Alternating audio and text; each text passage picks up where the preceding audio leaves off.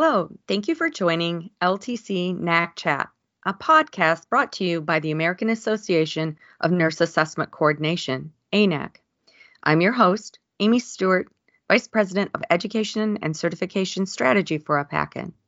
I'm here today with Liz Barlow, Assistant Vice President of Clinical Innovation for Paragon Rehabilitation, to discuss why Program for Evaluating Payment Patterns Electronic Report or pepper reports matter and what you should be doing with the data from them. Welcome, Liz.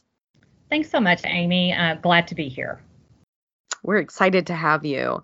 Skilled nursing providers recently received a notification that their PEPPER reports were ready for review. I know when I was working with providers, these reports were often overlooked or even ignored entirely. Can you share with listeners why these reports are important and what did they tell providers? Sure, Amy.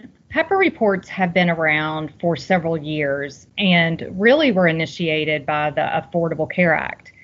And as we all know, CMS is always looking for ways to reduce fraud, waste, abuse.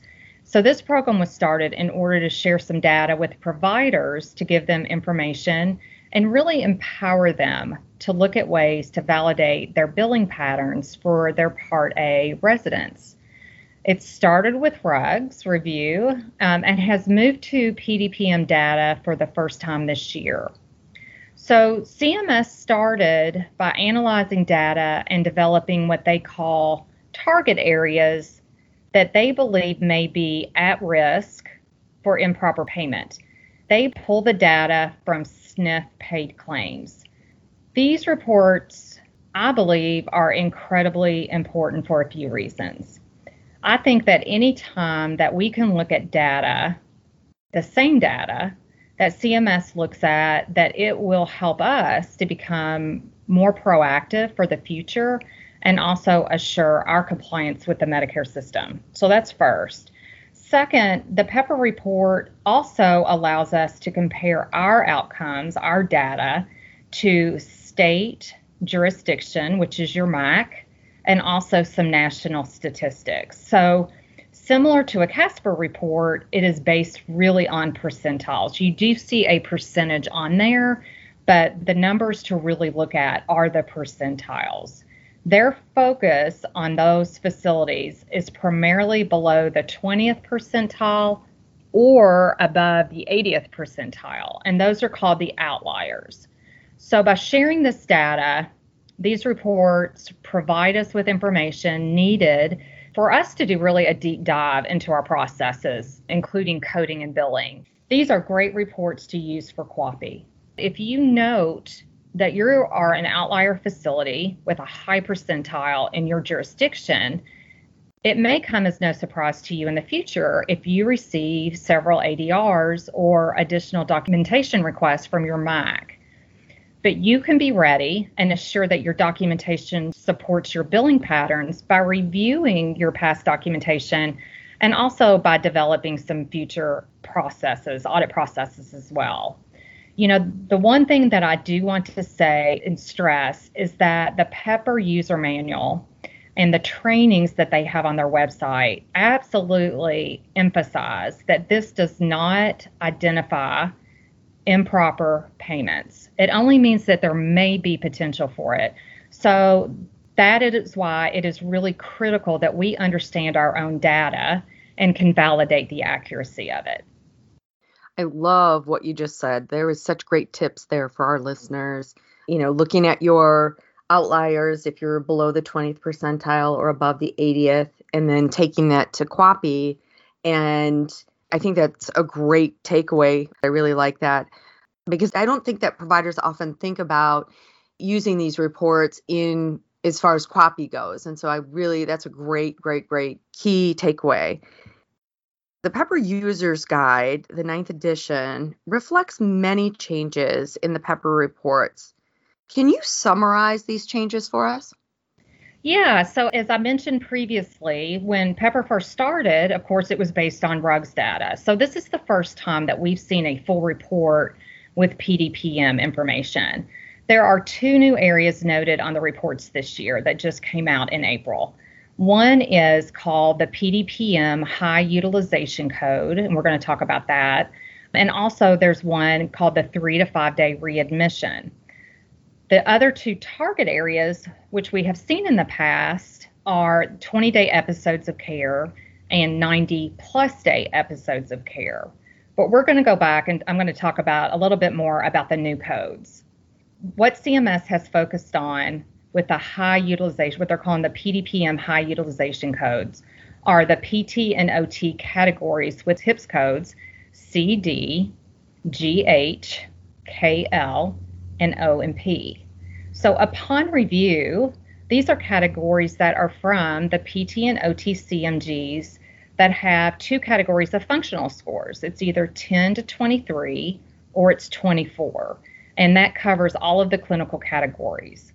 So, what I think is important here to note is that CMS is continuing to have a watchful eye on therapy utilization while these CMGs don't validate really what if therapy was provided or how much, because remember, the CMGs are based on diagnosis and functional scores.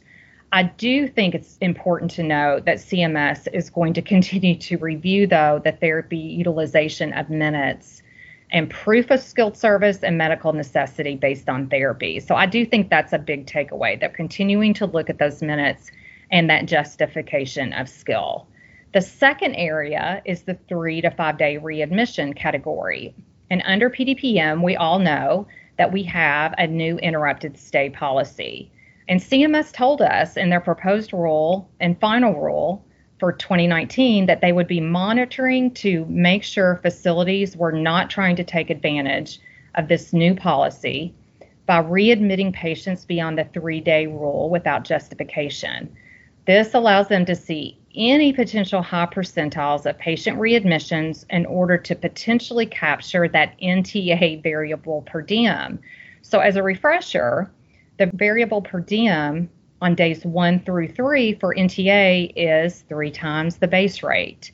So, CMS is really digging in to see whether there is any potential abuse of this policy. Thank you for that information. This is really, really helpful for our listeners. As you mentioned, one of the newer metrics identifies providers that have a high number of residents admitted in a three to five day window, which is just outside the interruption window range. If a provider find themselves as an outlier at or above the 80th percentile, what does this indicate and what should they be looking at? Yeah, so first and foremost, I'm going to stress this several times throughout the podcast today. It doesn't necessarily mean you're doing anything wrong.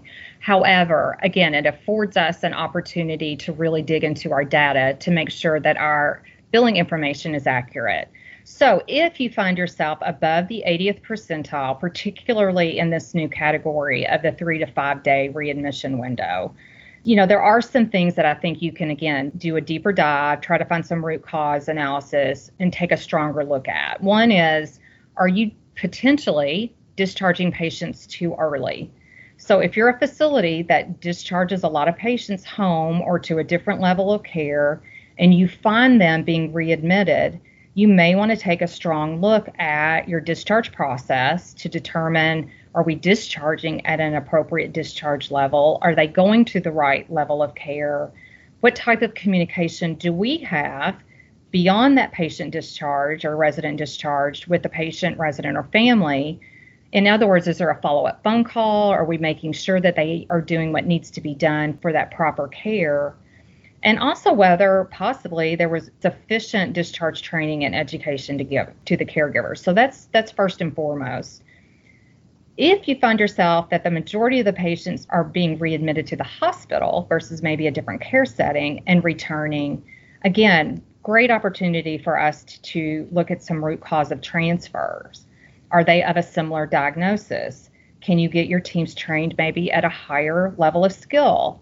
You know, an example I could give to that is that if you find that a lot of your transfers back out to the hospital are due to, I'm going to say, cardiopulmonary issues, maybe COPD, CHF, then you may want to start focusing in on some further staff training for that type of patient population. I will say that the course of the last year certainly has been different. and that with COVID 19, this type of data may look a little different than it, what it may look like in the future. But that being said, I would strongly suggest not using that as an excuse not to dive into the reason for a potentially high readmission rate. I will say that with COVID 19, we know a lot of people probably were re hospitalized. You know, you still want to dig down and make sure that processes are in place, you know, moving forward. Last, there should be a focus on the date of the return to the facility, right? Because that's really what CMS is looking at here. CMS doesn't want a readmission to occur for the sole reason of increased payment rate, that they could have maybe returned a day or two sooner. So, the bottom line to all of this to me is that you really need to make sure processes are in place to support your discharges and your readmissions to the facility, and that you have documentation processes to support it. That is great information. Thank you for that. There are two metrics that focus on the length of stay or episode of care, looking first at stays that are 20 day episodes of care and then at 90 plus days. Why are these two time frames significant? And what should providers do if they're an outlier at or above the 80th percentile?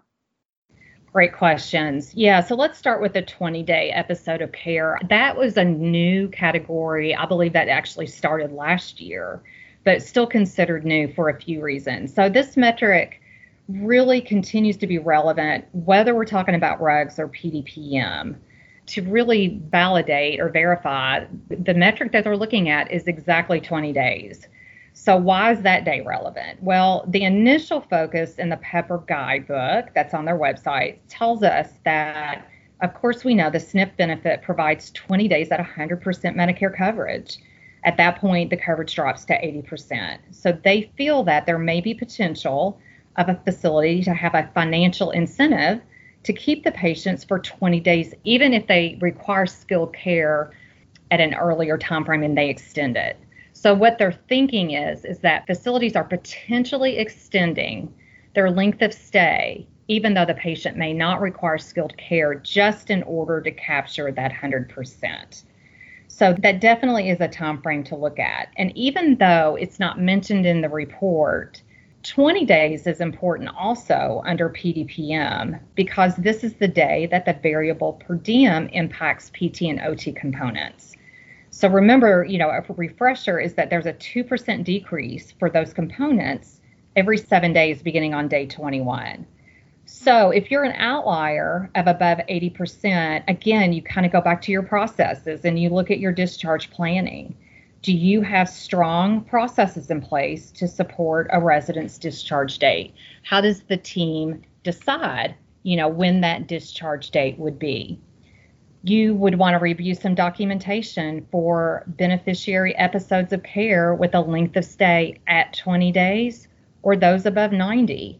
Do we have documentation to support that skilled level of care? I think that's the bottom line. And we always need to make sure that our documentation and processes support that. The facility should always review appropriateness of your plans of care and review medical necessity and skilled care during their care meetings. Again, that's just to me another layer to help prevent any potential inaccuracy in our billing. So, supportive documentation is everything as we know. Thank you.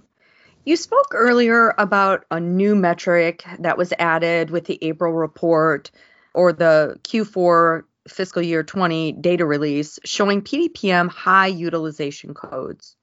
This metric focuses on both provider at or above the 80th percentile and those at or below the 20th percentile.